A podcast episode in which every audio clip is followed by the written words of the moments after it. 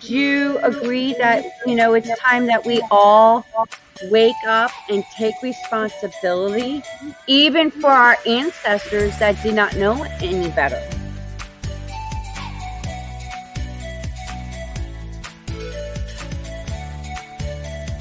I've been waiting patiently to have this kind of conversation.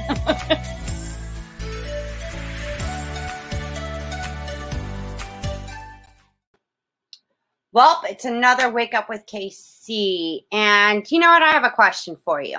Who are you and why? And what is the evolution of you? I have a special guest today who joins us that even wrote the book. Please welcome Brian Penso. Hello, Brian, how are you doing today? I'm doing great now that you're on this show. Fantastic. Thank you for having me. Well, it's an honor and pleasure. And, you know, I seen a copy of your book, Who Are You and Why? The Evolution of You. And I talk about on my podcast, and I have other guests on my show and whatnot. And I'm always talking about these limited beliefs, the mental programmings, even the emotional, energetic traumas. You know, what if that could be a contributing fact or factor of why, you know, we struggle the way we do? You know, history repeating itself, different timeline. And how does that affect us? So can you please share with the audience of, you know, a little bit about yourself and, you know, how your journey began? Well, I'm from the hill country in Ohio. I was born and raised up there, did a lot of farm work, baling hay, that kind of stuff. Took a bunch of wrong turns, got into some trouble. And in 1987, I packed up and left. I put everything in my truck. I had $250 cash in my pocket, 3 garbage sacks full of clothes, and I moved all the way to South Texas. And when I got here, I saw more cars in one day than I did where I lived in an entire year. And I struggled through a lot of things, ups and downs, not figuring out, you know, couldn't figure out who I was, how I got there, and what I was going to do. And then I started getting into personal development. And at that point in time, I was punching a clock. It's like one of 4 jobs I've ever had. And I started to put a little bit of the puzzle together. And I started a company and got it going. And then I started getting more and more into personal development, and it just kept snowballing into one thing after another. So that's how I got basically from Ohio to South Texas. Bunch of bad decisions that just left me to another area, because I feel that if you can't get ahead in your current surroundings, create different surroundings and move yourself forward, because we've always got to be looking at that. Well, then let me ask you something. Did you, like, in that process and, you know, packing up and leaving, did you sit back and realize, like, why, you know, how did I get here?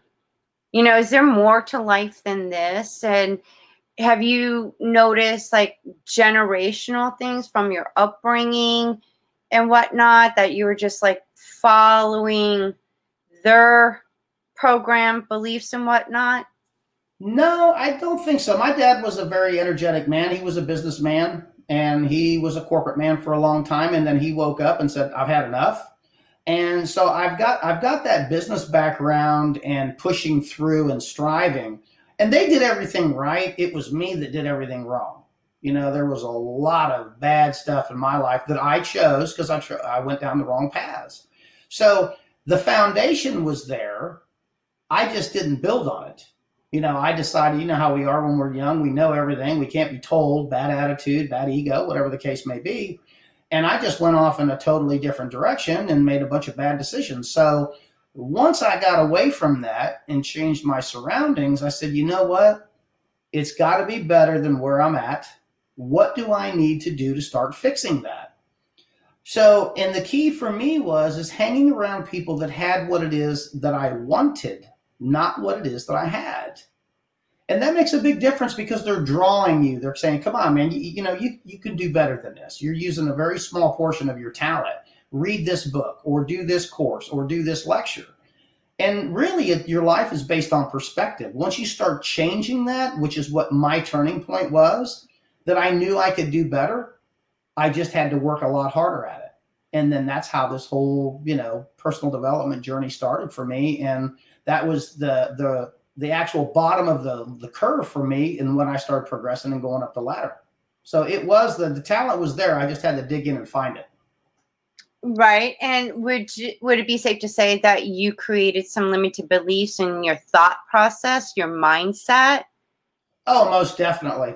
Most definitely. Because, you know, you always look at that and self-criticize and can I do this, or no, you're not educated, because I wasn't educated. You know, I mean, I got out of high school with, you know, C's, D's, and maybe a B along the way. So I wasn't what you'd call a rocket scientist by any stretch of the imagination, and surely couldn't qualify for college. So that kind of weighed on me, because one of my brothers is a doctor and another one was an over-the-road driver, done very well for themselves. You know, and me being the youngest of four boys, I'm always looking like, man, I'm just not living up here. I'm not living up here. And I had the beliefs that I could not make it myself until that point, that I started hanging around with those different people that brought me up to look at things a little bit differently, which totally changed my life. Wow. And what were some of the, I guess you could say, mentors that you came across that helped you like open your mind to say, wow, there's something to this? Who were they in your life? One of them was my brother. Some of them were some of the doctors that he used to run around with. That, you know, that different mentality of thinking. And then I got into reading a lot of different books that people would recommend. And just, I can't remember all the titles, but, you know, I've read so many different books. I've kind of lost track of them through the years, but it was just as simple. Mentors were all around, but you had to look for them. I mean, it's not like everybody that's listening to this has mentors that are very close to them. But you have to seek them out. They're not going to come seek you out. So finding different mentors, whether they were doctors, whether they were attorneys, whether they were business owners, people that my brother was rubbing elbows with that had that different perspective that associated with me because they knew my brother, then they were the ones that started to lift me up and start sending me on a different direction. Wow. Because it's like, with my journey and what I've overcame and whatnot. And, you know, my question was like, is this all there is to life? Because if this is it, I don't want to be here. Yeah. Been there, done that. And I'm like, but there was something that was like inside that was feeling like, no, there's more. Yep. Well, you know, and it's like, because, you know, coming from an abusive marriage, and I'm like, how did I even attract this stuff? How did all this come about? Because I don't think I was born to go through this. If this is it, then take me out. I don't want to be here. Exactly. But something came and I started asking a question and question everything. And one of my mentors that told me that was Dr. Joe Vitelli. Okay. And it led to, once I asked that question, I was coming from an authentic self, and I asked the question. That's when they started showing up, and it was like an answer to my question. Then I would say, oh, okay, that makes sense. But what about da, da, da, da, da? And then shortly after, somebody else would show up. And I think that's how it began for me. Could that be safe to say that's how it happened with you? Exactly. You get back what you put out. If you're putting out negative thoughts, people don't understand that your entire world revolves around vibrations. You can communicate with people and not even speak with them. And when you're putting out bad vibes, you're doing things that you know you're not supposed to be doing. When you put out bad, you're going to attract bad. But when we change our mind shift, we change our frequencies as well. So now we're putting out better, higher powered frequencies that other people can pick up on, that we attract. And, you know, that was one of the big things with the law of attraction. The law of attraction, I mean, millions and millions of people listened to it and saw it, but there's yet not millions and millions of millionaires. And the part that was really left out is you can't just think of something and it's going to magically appear. Mm-hmm. There's a process that comes in behind it. When you marry the heart and the mind emotionally, that is whenever the real creation starts, Because there's so many people that want to take the rocket ride. They want all the big cars, the big money, but they don't understand that it takes time to attract the people into your life. The right people, the right books, the right seminars, the right courses will all come into play at the right time. Not a second before, not a second after. You know, so as we change our frequencies, we start to attract a higher power or a higher frequency individual that can lift us up even more. Does that make sense? Absolutely. You're speaking to the choir here on that one. And so you started a construction business, and you mentioned prior, you know, something happening, and then you were actually homeless. How, you know, that journey, and what did you learn from that journey? Well, you know, when you start getting out of your comfort zone, you're going to take chances. And I started a company and did not get paid for a bunch of product that I delivered. And I had two choices. I either gave up my house or I gave up my company.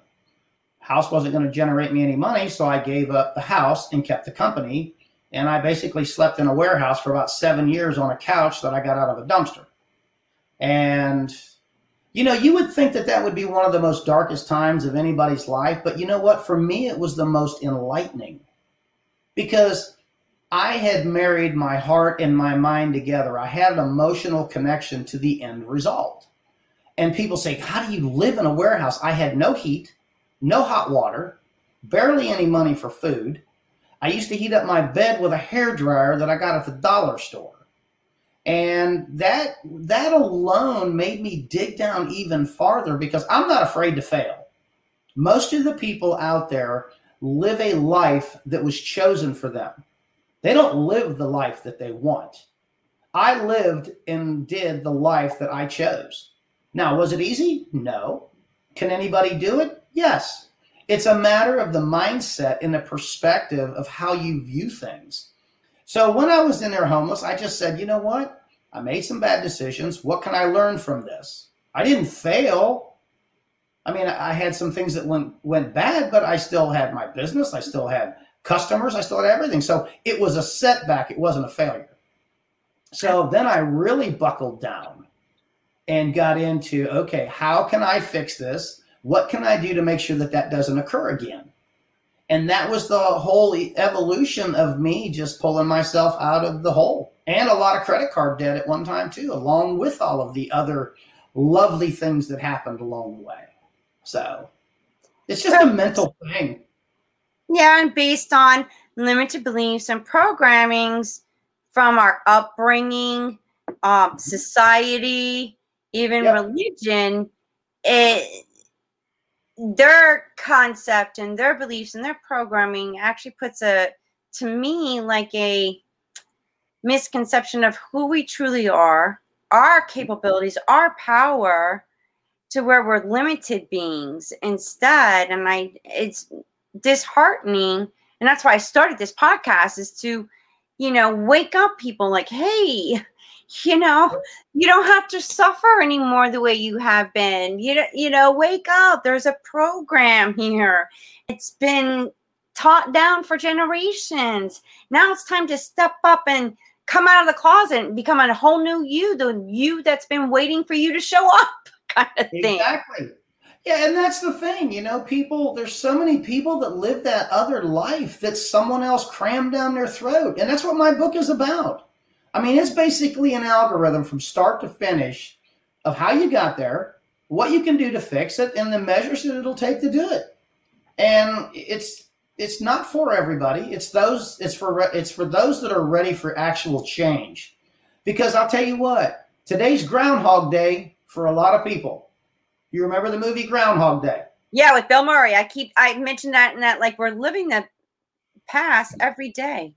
It just repeating itself. Every day is Groundhog Day for a very large percentage of the people that are out there, because they won't do anything different today than they did yesterday, the day before, 2 weeks ago, 6 weeks ago, or a year ago. And they wonder why nothing changes.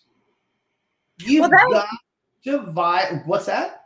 Well, I was going to say, well, that's like the definition of insanity. You keep Yes. Repeating the same thing over and over, but you want different results. It doesn't work that way.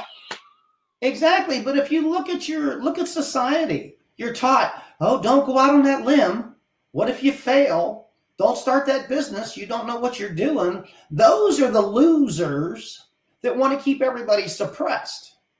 They don't want to see you get better, because as you are climbing the ladder, they're still on the same bottom rung.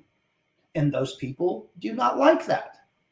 I had many people told me to throw in the towel. Dude, you're homeless. You ain't got no money. Throw in the towel. Go back home. Yeah, right. Most of those people still punch a clock for a living. I didn't listen to them because I had the end in mind. And I think one of the big problems with people is today is they won't take a chance. I mean, there's so many businesses out there you can start for, $200-$300. Are you going to get rich overnight? No.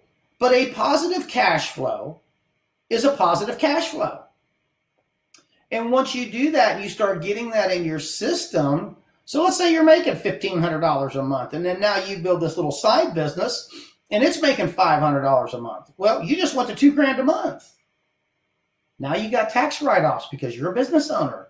But see, people won't go out. This is not taught. The stuff that's in my book and the stuff that you're doing, which I really appreciate you doing, because we got to wake these people up.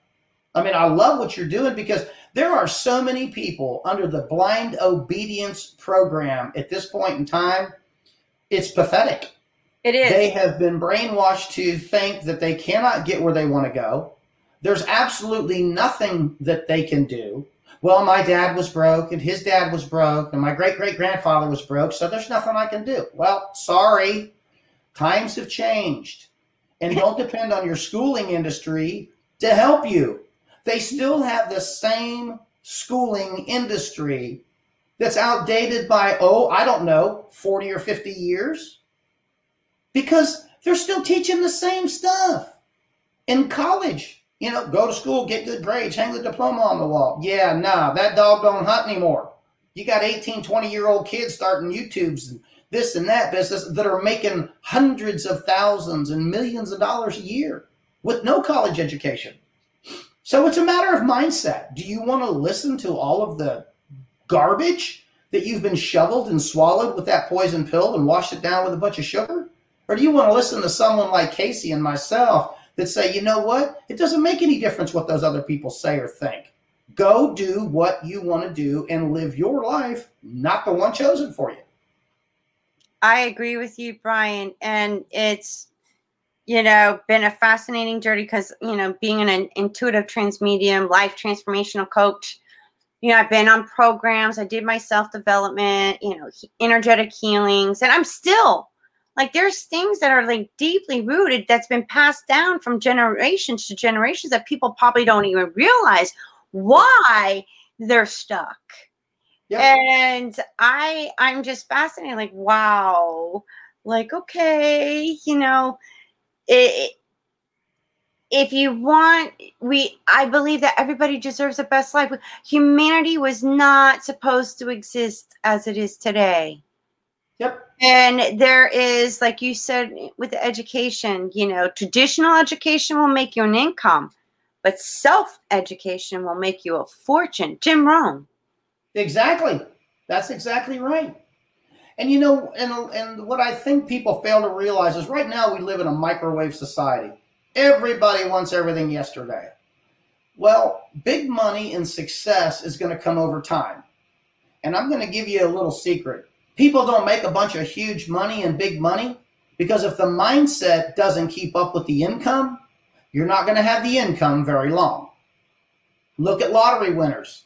Statistically, they're broke in 24 to 36 months. Why? They've got an abundance of money that they don't know what to do with because they haven't been trained in it. So therefore, they blow it like the bucket has no bottom to it and there's a full-blown 5-gallon-a-minute spigot going into it. Doesn't work that way. You have to understand money. So you have to have your money making you money instead of just pulling a spoonful out of a 5-gallon bucket. Say, well, it's only a spoonful. Well, you keep taking spoonfuls out and nothing's going back in. Guess what, sweetie? That bucket goes empty. And right. That's the thing. People's mindset and their knowledge must be able to keep up with their income. Well, since you speak of that, you know, in the religion aspect of things, you know, I was brought up the Southern Baptist, and, you know, they were told money is the root of all evil. Could that program and belief have an effect on how your relationship with money? Oh, most definitely. Most people, they hate rich people. So good Lord, don't do what it would be. You know, what would it be like if I became rich? I don't want to become something that I hate. So they suppress themselves. I hate rich people. Why would I want to go and be something that I hate? Well, here's the thing that I would question then. If you don't like rich people, there's a lot of rich pastors out there that are bank on your tithes. Yes. Thank you very much. You're welcome. You know, money's evil. Money is evil, but I don't want to hear any change in those baskets that we're passing around. I want to hear the rustling of bills. Gotta don't you pay attention to that. What's that? Got to give 10% of your income. Those are tithes, but they don't even understand the true history. There is no such thing as tithes. It was created by man. Yep. Who created religion? Don't pay attention to that $2 million house that I live in, or that, you know, Rolls Royce that drops me off behind the church. Because, see, you know, that's, you have to do what you need to do so I can do what it is I need to do. But don't like rich people. You know, that's the money is the root of all evil. You can do a lot with money. If you're an evil individual, yes, you'll probably do evil things with it. Mm-hmm. But if you're a good-hearted person and your heart and your mind is married together, I know a lot of very wealthy people that do a lot of really good things with their money. And they just, it's law of attraction. It's the energy. Money is a plastic card or paper. Yep. It's the energy, the thought, and the energy that you put into it is determines what you get back in return. It's a give and receive. You have to get it, keep it in circulation. Right. It's a flow, just like communication. It flows in, flows out. I mean, being a bunch of my friends, we all got together. The one gentleman was doing a missionary trip down in Tanzania, Africa, and he was in a village, and these people were walking a mile and a half to go get water out of a lake that there were cows standing in. And there was a bunch of young kids in this village, and my friend has young kids as well. And I mean, this man was tore up. He got back to the United States, called me and a bunch of people and said, look, these guys have been trying to get a well for many, many, many, many years, and nobody will drill them a well because they don't have the money. I said, okay, how much we got to find? So he told me the number. I said, well, let's get stepping. It was less than 30 days. We rounded up enough money to punch them a well. That well is functioning today. We literally changed the lives of possibly tens of thousands of people in a very short period of time. So was that money evil? Were we a bunch of bad people because we all hunkered down and talked to a bunch of people that said, look, we got some people that are desperate right now that need fresh drinking water. What are we going to do about that? There was nothing evil in that. We just hunkered down, picked up the phone, started making calls, called the right people that have hearts of gold and a lot of money. Look at what we did because we had some disposable income. Wow, that's impressive. And you know, I think those that participated and stepped up to the plate to make a difference, that is like priceless. That you can't put money on the experience. No. When you're doing something that is to help humanity, to help the planet. Mm-hmm. And there is a good book. I'm pretty sure you got this book, Rich Dad, Poor Dad, from Robert Kiyosaki. Yeah. Yep. And you know what hit me was when he started talking about Well, the poor teach the poor to be poor. The middle class teach the middle class to be middle class. And the rich teach the rich to be rich. Which category do you fall in? And I was a very young adult. I think I was in my 20s, and I had to pause, and I was like, oh, my God. I think we were poor, maybe, borderline middle class. I'm not too sure, but it's in this category. Don't want to live that. That's my parents' thing. And they're passing that down to me because I'm like, I felt like I was living their life style, the constant struggle, the constant stress. Here, we can't afford this. We can't afford that. You know, there's not enough money. When you hear that as a young child, is there truth to maybe that you're already getting programmed about the relationship that you're going to have with money? Most definitely. Poor is hereditary. Being broke is hereditary. It runs in the genes. And one generation teaches the next, that teaches the next, that teaches the next. And then you've got, oh, well, you know, the last 4 or 5 generations of our family been broke. Well, you learn from the previous generation. And would, just to add to that, would you think that there, you know, this is a mental programming and limited belief, like you got to work hard, sweat and tears to make that money? That's sort of like, no, why should I have to work hard and sweat and you know, bleed tears or bleed? In order to get the money. That doesn't make sense to me. That never resonated with me when I heard that. Yep. Why not work smart? That's what we call armchair experts that are teaching people how to be successful, how to, you know, be successful in life. Yeah, going to work and working for the man is not the answer. You know, Kiyosaki had the second book called The Cash Flow Quadrant. Yes. And he broke it down. You've got a line that runs north and south and run east and west. The only difference between the people that reside on the left side of the fence, which is the workers, the self-employed, or the right-hand side of the fence, which is the business systems builders, or the investor. The only thing that separates those two lines is information. One on the left is getting incorrect information, and the ones on the right are getting correct information. And that's where the focal point of hanging around people that have what it is that you want makes a difference than hanging around people that have what it is that you have.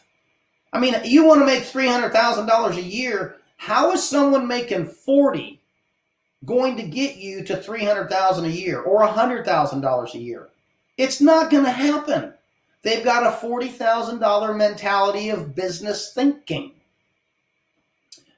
$300,000 you know, income earners are not sitting around thinking about, you know, how can I go get another job to make some more money? Different thinking altogether. And I heard, was it not, the name just went blank, but I remember the statement. It's if you look at your 5 friends that you hang out the most and their paychecks, that's what. Yep. You add them all together and you divide by 5. It's called birds of a feather. Your income will be right there within those 5. Now, does that make them bad people? No. It just makes them people that you don't want to take life experience and business advice from. You know, I'm not saying sever all ties, but you know, join some mentoring groups, join a networking group, you know, where you can start rubbing elbows with people. If you're into marketing or advertising, find an advertising organization or a meetup group or something where you go start figuring out and hanging around like-minded people. Trust me, those people have a totally different conversation than the people at the bar. Yeah. The people at the bar are going to tell you how miserable life is, and their kids don't listen to them, and the dog won't play with them, and my wife didn't have supper on the table, and it's everything is just bringing you down because people will relate to that. That's what they're accustomed to. So by shifting away from that, and you start talking to people about startup businesses, You know, what's your advertising game plan? What's your next move? What are you going to do? What's your next course? What books do you recommend? The conversation is totally different. And that's what people need to wake up to. Everything that you want is sitting out there and it's already in existence. It's just on the other side of failure. You've got to be willing to take some chances, belly up to the bar, grab some Band-Aids and a little ointment because you're going to fall down and bust your knee and you're going to need a little ointment and a Band-Aid on it, but get back up, brush yourself off and move forward, because failing just gives you better information. It's not that you're going backwards, you're actually going forwards because now you have better, more accurate information to what? Make better decisions to progress you forward. Nobody gets to the summit by themselves and without making mistakes. It is impossible. Well, wouldn't you agree then, you know, it's not a failure, it's an experience that didn't work out. Just get up and look at a new way of looking at it and try again. Like, yep. I think it was Dean Graziosi, he was walking his little boy and he would fall down. He'd try to get up again, take a couple steps and fall down again. He yep. was. It's just like when you learn how to walk, you're going to keep falling. And you automatically just get up and try again. Well, if you can look at life experiences the same way, especially when you're wanting to learn something, try something different. Okay, I might fall down, but get up and try again. Just try something different until, bam, it just happens. And then it's like, yes, this is what I wanted. Yep. The difference here, let me put that in perspective for you. The little one, when he's learning how to walk, he doesn't have years and years of negative piled up to reference. He falls down, he hits his head, he cries, he gets back up. What's he do? He walks again, he falls down, he hits his knee, cries, gets back. He has nothing in his background saying, well, don't try that again. You know what happened. You hit your head last time and you hurt your knee. And he just sits there waiting for somebody to carry him. He says, oh, no, I want a cookie and I know where mom keeps them and I'm going to start walking. What's he do? Gets back up. Now, speed up 20 years. Someone goes after a job and they don't get the first one. Oh, I'm a failure. Oh, yeah, what's supposed to happen? Yeah, come on. They say that people go in and ask kids what it is that they want to be when they grow up because they're looking for ideas. Think about that. Adults ask children what they want to be because the children have no reservations. The kids are looking, the actual grown-ups are looking for ideas for the kid to maybe give them some help. Think about how serious that is. The kid has no backup. I want to be an astronaut. Or I want to be a pilot, or I want to be this, I want to be that. There's no reservation whatsoever. But yet adults are so reserved and so beat up by misinformation, armchair experts, letdowns, failures, whatever the case may be, that they run out of ideas. So they go in there and they ask a young kid, what do you want to be? Because they're actually looking for help so they can try to figure out what they want to do. That makes sense? It's like, come on. It's not Groundhog Day anymore, folks. Wake up. Take control of your life. Do whatever it is that you want. And before, I tell you what, my webpage is BrianPenso.com, BrianPenso.com. Go in there. You can get the first chapter for free. And if you can make it through that first chapter, you might need some Band-Aids or a little ointment or whatever for your forehead. But if you can get through the first chapter, order the book. If it doesn't fit you, don't order the book. But do something different. Go order another book. But you've got to do something different to get something different. Today is the last day of Groundhog Day. Because you do have control. Well, let me ask you something. I look at this, you know, granted this pandemic with COVID and everything, it's still, but I looked at it as an opportunity You know, granted, I was an essential worker because I lost my job and I was like, what am I going to do now? Because I'm trying to get my podcast going. And I'm like, I got bills to pay. How am I going to do this? And I started Instacarting, honestly. And I became like an essential worker when we were in shutdown here in Florida. And in a way, you know what? It was like a blessing.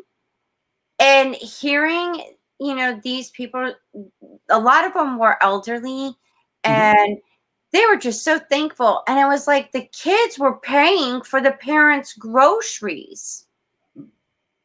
Yep. Because they were so concerned. I mean, they were like all, you know, New York, Chicago, whatever, Detroit and whatnot. And they just wanted, you know, to help their parents out. And just the, oh my God, thank you for doing what you're doing. I mean, granted, I had my gloves, I had my mask, I was like taking care of myself, my hand sanitizer, all that stuff. But I felt like I was doing good in the midst of this pandemic. And yeah, I got paid for it. And it made me stop and realize the, you know, during this pandemic, reassess, reevaluate, you know, what is it I truly want to do? I started this podcast. Where do I want it to go? What can I learn to better my skills or contact, you know, networking and whatnot to get me to where I want to go in taking my podcast? And it was like, it just like, it just keeps flowing. And now I got amazing guests such as you. And I can't thank you enough for, you know, what you've been through in your transformation and the success that you're having and being here today to share your story and your book. I look forward to getting the book. So I got it downloaded on my computer. So I'm like, oh, good stuff. Good stuff. I'll tell you, some of the greatest shifts of wealth come after the greatest downfalls of the United States. You know, if you think about it, everybody out there that had a job that thought they were living that secure life. I've got security. I've got a job. A job is not security. Never has been, never will. That poison pill has been handed down for generation after generation. Now, there's nothing wrong with having a job, but create some sort of a side hustle. If you would have had a windshield repair business during the downfall of COVID, people were still driving. They still need windshield repair done, window chips. You could have made $400, $500, $600, $800, $1,200, $1,500 a month fixing windshields. It's all, things are not negative or positive. It is the perspective in which we view them. Yep. Don't look for excuses. Look for solutions. Now, excuses are easier to find. But there's always a solution to the problem out there. You're just going to have to look a little bit harder for it. So go within, because the truth is inside you, waiting to be revealed. Yep. The solution is inside you, waiting for you to go within, and it just reveals itself. And and I think it's like a mystical, magical way of how it shows up. It might not show up overnight. It's not like going to a McDonald's drive-thru and bam, here you go.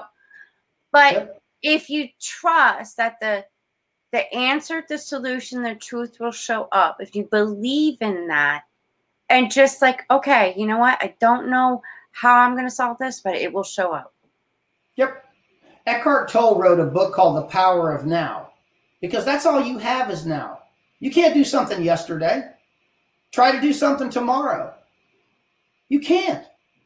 The only thing that you can do and focus on is right now, the here and now. You can start making better decisions today. Get a lecture, read a book, do a seminar. There's all kinds of things that we can do to take control of our life, but the only time that you can do that is now. Yeah. But you got to make a move. You've got to make a move. If you want something different, you've got to do something different. And as it was said in a lecture one time I was at, when you do what everybody else does, you get what everybody else gets. Break away from that. Blaze your own path. Start finding your passion and start living the life that you want instead of the one that was crammed down your throat and chosen for you, because that's where most people are. They're living a life of misery right now. Mm-hmm. You know, and I got through that pandemic, so. Well, we're probably around the same age group. I grew up in the 80s, and it seemed like everybody around me was, the guys were going to go into the army, military of some sort. Yes, most of the girls went to nursing school or became a doctor or something. And, you know, I sat there and wondered, you know, looking back now, like, well, were they doing that because this is what their parents did? Or do they really have that? Like, this is their sole purpose. This is why they came here, you know, and how are they doing now? I did not even know when I was in high school what the hell I wanted to do. I had no idea. I was working part-time even while I was in high school because I thought, you know, hey, I can get out early for one. Yeah. And, you know, but I really did not know, like, why am I here? What's my purpose? Until around my 40s. And I went to Connecticut School of Broadcasting here in Palm Beach, Florida. And I thought I was like, oh, I'm going to have my own radio show. And I fell in love with editing. Okay. I started my film production, did some, directed some music videos. I won an award on one, but then I was going through this divorce and trying to get out of this bad, toxic, unhealthy marriage because I wanted something better for me and my kids. And, you know, like, this is not healthy. And so I had to put it on the back burner. Yep. Became a single mom. Okay, now I have to get a job, even though I really didn't want to. But I had, you know, in order to survive, kind of, yep. You have to go to work. You got to pay these bills. You got to, you know, get a place for you and your girls. I was called sacrifice. Yeah. You did what you had to do to progress. But at least you made the decision to do it. You had the end in mind. And that's what pushed you through that. Well, not only that, but it sparks, I guess you want to call it passion. Mm-hmm. But once I figured out how to do it, I'm like, wow, I really like doing this. This is like art in a whole nother form. And I love art. So I just thought, wow, I could still do art, but do it in this way. I could create videos, music videos. Wow. You know, right. And I got access to the equipment. So I was like, okay, this, I'll have to put this on the back burner. And then now my children are grown up. They graduated from school. No, I'm still a mom's taxi to one. And that's going to come to an end soon. So I'm going to be a bottle of champagne ready to celebrate. There you go. But yeah. I went back to school to update my skills. And then that's when the pandemic hit and we were in shutdown. So it was like online learning. But now it just took on a whole new level. I'm back in it in just a different aspect from what I originally thought back in that, you know, 2010, 2011. I'm like, oh, when you look back and realize connecting the dots with your mind and heart connection and your soul purpose. It's just a big difference, doesn't it? It does. It's like you have this really big light bulb moments like, oh, so what I thought wasn't really what was the end result. It's just a different way of, yes, I'm going to have my own talk show. Yep. It's just a different way of doing it than what I originally thought. But I've got videos. What you're explaining is how I think. I don't go along with a lot of the mentors or coaches that say, you know, set that goal, pick that date, set the world, you know, tell the world. And because it's kind of an unrealistic goal. And what happens is it sets people up for failure. And a lot of times they're setting up a goal that is really out of their reach. Now, not out of reach indefinitely, just out of reach within the time frame that they have set. People say, I'm going to make $1 million by the end of the year. You got 7 months left or 6 months, whatever it is. They've never made more than $40,000 a year. So they come here December 31st. They haven't made the money. I'm a failure. I told the world, see, I told you this law of attraction doesn't work. So it's another nail in the coffin is another failure. So do you really think they're going to reach out the next time? I am a firm believer in get focused on the end result. Now, I'm not saying, you know, mess around and not work on it. You got to work on it daily. But don't be upset if it's not coming at the rate of speed that you want it to, because it will come at the rate of speed that you can actually handle it. Well, that's what I think a lot of people do not get about setting goals and becoming successful. There's a lot of people out there right now, I guarantee you, if they started a business and they wanted to make $10,000 a month and they've never made more than $1,500, if they made $10,000 a month, they would be spending $20,000 a month because the mind doesn't keep up with the income. And I'll tell you, I've had my butt ripped off so many times and handed to me through mistakes. I know what I look like from behind better than anybody else on the planet because I've seen it more times. And that's just part of the game. You're going to get your butt handed to you. You're going to make mistakes. You're going to lose money. You're going to have people that are not going to be upfront with you. It's all part of the learning curve. And making that big money, you better have a mindset to handle it. Because not only will you go through everything that you're making, you'll go through that and more. And then next thing you know, you'll be bankrupt. Then you lose your house, your car, everything else. And then you're in worse shape than you were before you made the money. So don't be so excited to crest the summit. It'll come. Stay focused. Find the passionate thing that drives you. Mine was to fish professionally around the world, around the United States, against the idols that I watched when I was in school. You know, in the 70s, I watched my idols on Bassmasters fishing. I said, that's what I want to do. That's what got me through all of the homelessness, no money, credit card debt out the kazoo. I had the end in mind. But if I would have had a date of 3 years or 4 years, I would have never made it because it actually took me about 14 years to get there. What would have happened if I threw in the towel because I didn't hit the goal, which was kind of an unrealistic goal because it takes a lot of money and time to do what it is that I wanted to do. I didn't put a timeline on it.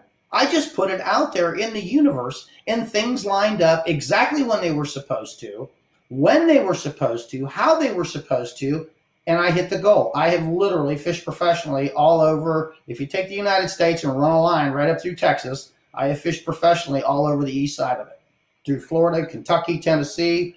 I've got a house in St. Cloud. So I have fished Toho, Kissimmee, Harris Chain, Okeechobee. I have fished all over the United States, which is what my end goal was on this entire journey that I took. Oh my gosh. Okay. So I want to share something with you. I caught my biggest bass ever here in Palm Beach Gardens, a 6.5-pounder. Woo. That's a good one. That's I know. Yep. I was like so excited. I was like, oh my God, I actually caught a 6.5. And you know what was funny? My boyfriend was with me at the time. So I got a lure worm. Mm-hmm. And I dipped it in this bag that had this oil in it. Yep. And I zipped the bag up because it can reek if you don't.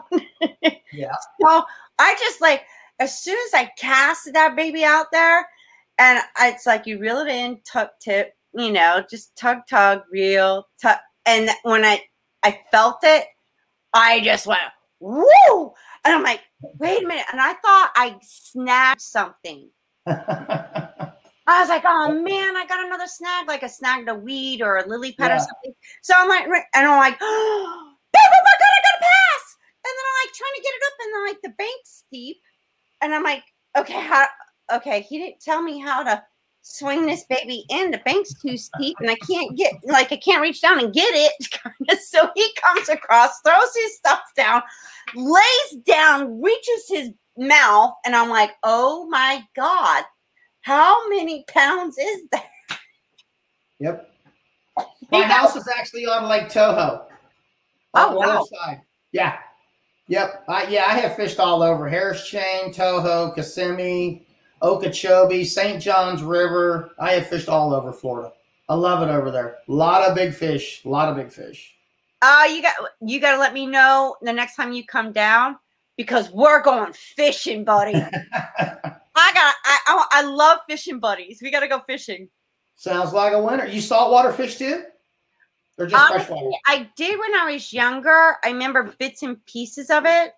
Mm-hmm. But it honestly, my boyfriend, my partner, he's a captain on a private yacht. And he goes, does a lot of salt fishing and the cleanup and everything. He's like, that's why I just love bass fishing. You got a pole, a worm, and you're good to go. And you can put it in the back of your car, drive around, find a pond, canal, whatever, pull over and whip it out. Yep. You just got to watch for those gators over there, though. Oh, yeah. Yeah, unfortunately, there's the gators. There's plenty of them over there. Now, speaking of that, are you getting anything from the storm yet? We have yesterday, and it's a bit overcast, but it, like the winds come and you know, like woof, a gust of wind, and then it slows down, and then there comes another one. But yesterday was a little like did they mess up on the hurricane of where it's supposed to hit? Because it feels like there's a hurricane coming through here. Because the winds and the rain just like, it's like in gushes. Teeter-totter, up and down, up and down. Yep. So, no doubt. But yeah, that was the goal that kept me through everything. Homeless, no money, no nothing.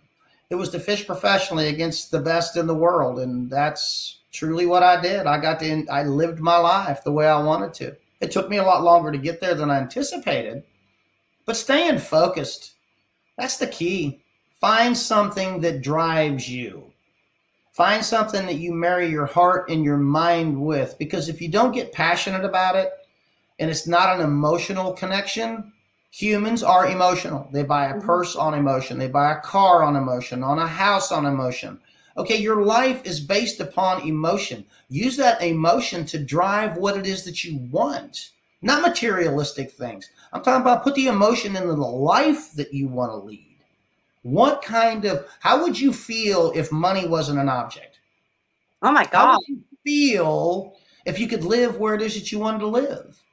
How would it feel to drive a Lamborghini or a Ferrari or a Tesla or... Get in there, find out what you want. And when you get an emotional connection from it, when you get resistance, you'll push harder. If there's no emotional connection, when you get resistance, you're going to throw in a towel and run back to your job and beg your boss for another 25-cent raise. 40 years is going to go by and you're going to say, what in the hell happened to my life? Unfortunately, a very large percentage of your population does that. They work their entire life and end up broke. And then it's part of that program. You work 40 years for over 40 hours a week to only get 40% back when you retire. You can't live the lifestyle that you accumulated while you were working all those years, because times have changed. Cost of living goes up. And then that's a huge shocker. And some of them have to go back to work. And what I was going to ask you prior, before you said fishing and you got me all excited. It's now when my boyfriend gets home, I'm like, babe, let's go fishing. He'll be like, what? Okay.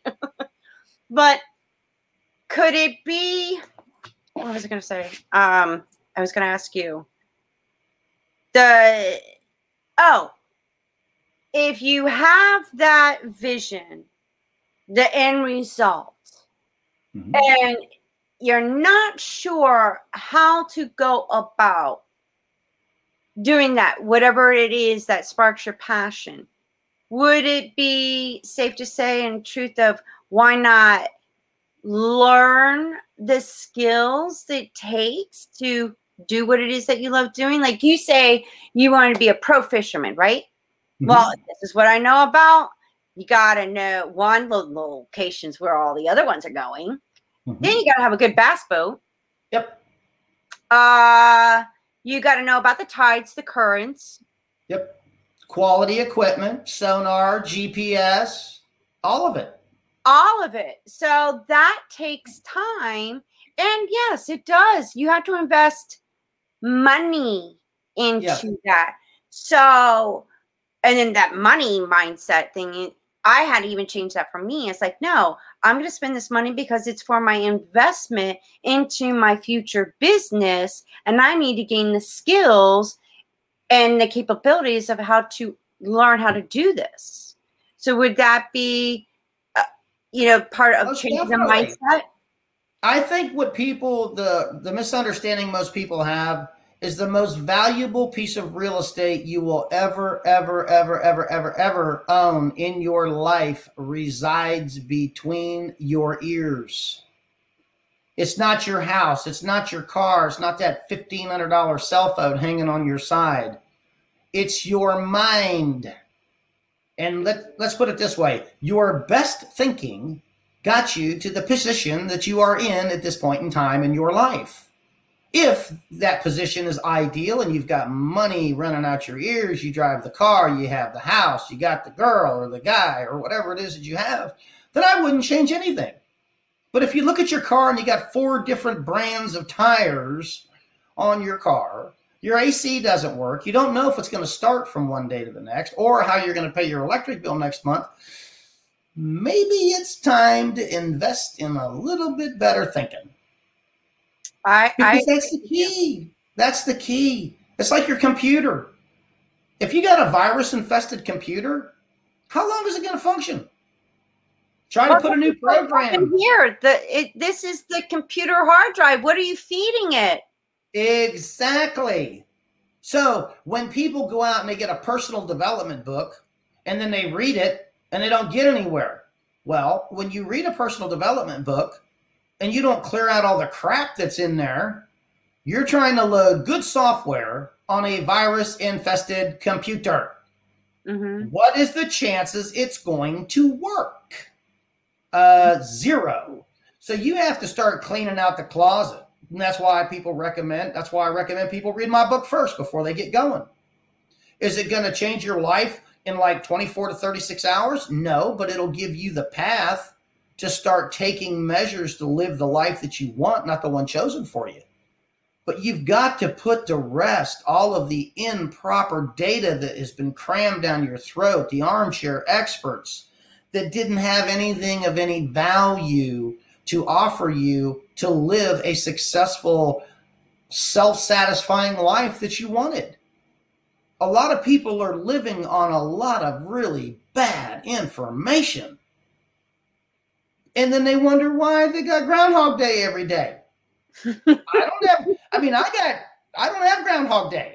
Every day is an adventure for me because I get up knowing that I am in control of what it is that I want to do. And I make my circumstances. I don't have anybody else making them for me. I hope that helped. I hope that helped. Absolutely. So I have another question for you. It has nothing to do with the book or anything. So what fishing experience have you had with another professional fisherman? And what was your biggest bass that you've caught so far? I've got many 10-pounders. Many fish over 10 pounds. Well, I got to rub elbows with Gary Klein, Denny Brower. I mean, I'm sure you probably have heard some of those. Anybody that's been in there, I mean, I'd run into Gary Klein out on the water because his fishing style was very similar to mine. We were power fishermen, shallow water, lots of casts thrown at structure.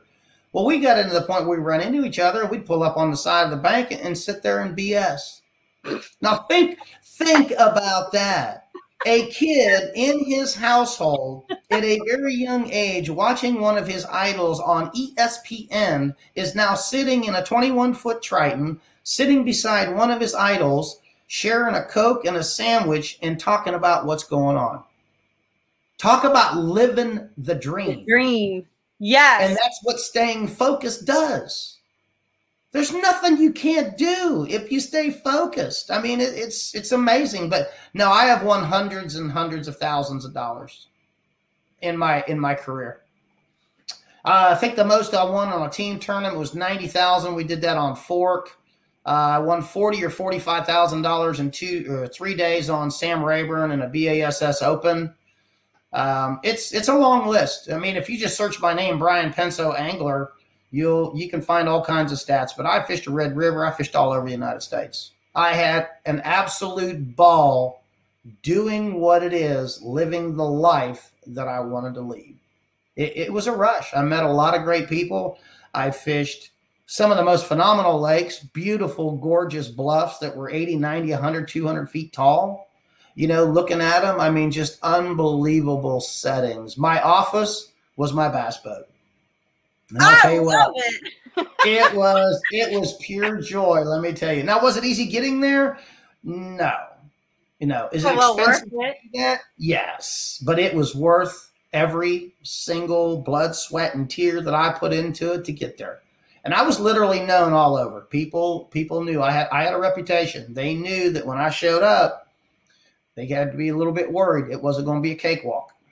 So, and that was really one of the greatest feelings that I've ever had in my life, is rubbing elbows with my idols that I used to watch on TV as a kid.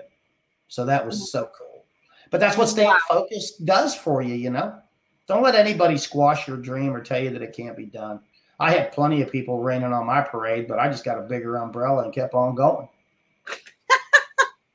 Well, Brian, it was such a pleasure. I look forward to fishing with you. You just let me know when you come down. I got my pole and my little toolbox and my little pliers and everything, and I'm good to go. Sounds like a winner. I'm looking forward to it. Well, I'll tell you, I had an absolute blast. I commend you for what you're doing, you know, waking people up and putting on such a fabulous program like this. You know, and as I always say, go to give, don't go to get, because in life, the more you give, the more you will get in return inevitably. And it has nothing to do with the areas that you give in. Always go to give. And, you know, giving, it's like, how can I help? You know, I'm not just your average I don't have a coaching program. I don't have a course or any. I just did not feel, but I always, ever since I saw Oprah Winfrey, and back in the 80s when she started her Oprah Winfrey Show, I was like, I really like doing what she's doing. I want to do that. And I just, it went into the here, and I totally forgot about it because life got busy. I was going through so much. And then now I realize, I'm like, I did say that. I remember watching her. Blowing the dust off of the dreams. And now I'm Oprah Winfrey. Look at the life that she led. Mm-hmm. In her history, did she go into agreement and allow that to control her life? No.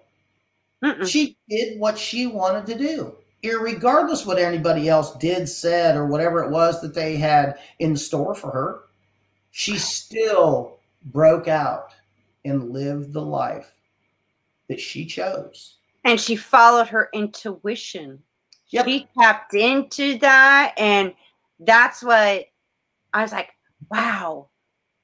Yeah. That's the power of the mind. If you just get out of your own way and let it do its job. It's been said that a human uses less than 5% of its brain capacity.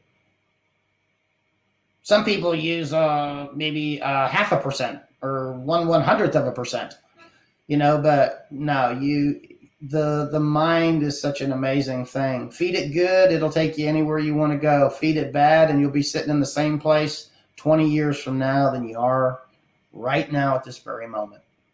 So get into it. Live your life. I'm not saying my book is going to totally, you know, take you on a rocket ride, but it is definitely a set of stepping stones, how what I did and used to turn my entire life around. And, you know, if you're ready for that, read it. Because I'm going to definitely read it because you're speaking my language, and this is what I talk about. And you know what? I would like to have you back on this show, and let's talk about some fishing history. Sounds like a winner. I would love that. I would love that. That's the date right there. That's the date. Sounds like a winner. Well, you have a wonderful evening. Stay safe. Thank you very much again for your time. I really appreciate you having me on. It was such a pleasure, and now I just created a new fishing buddy, so I'm so cute. There you go. Thanks. There's a lot of good fishing people out there, that's for sure. Yes. Well, thank you again. Yep. Oh my gosh, I got a new fishing buddy. Woo! This was an exciting. I hope this interview was as insightful and helpful. And you gotta check out his book. I'm almost positive that there's something in there that's waiting to show up for you to help you transform your mindset so you can start living your dreams. So stay tuned for another episode with another amazing guest right here on Wake Up with KC.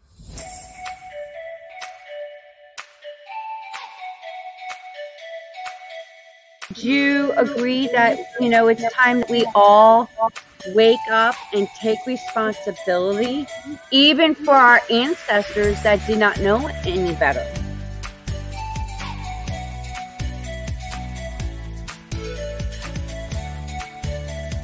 I've been waiting patiently to have this kind of conversation.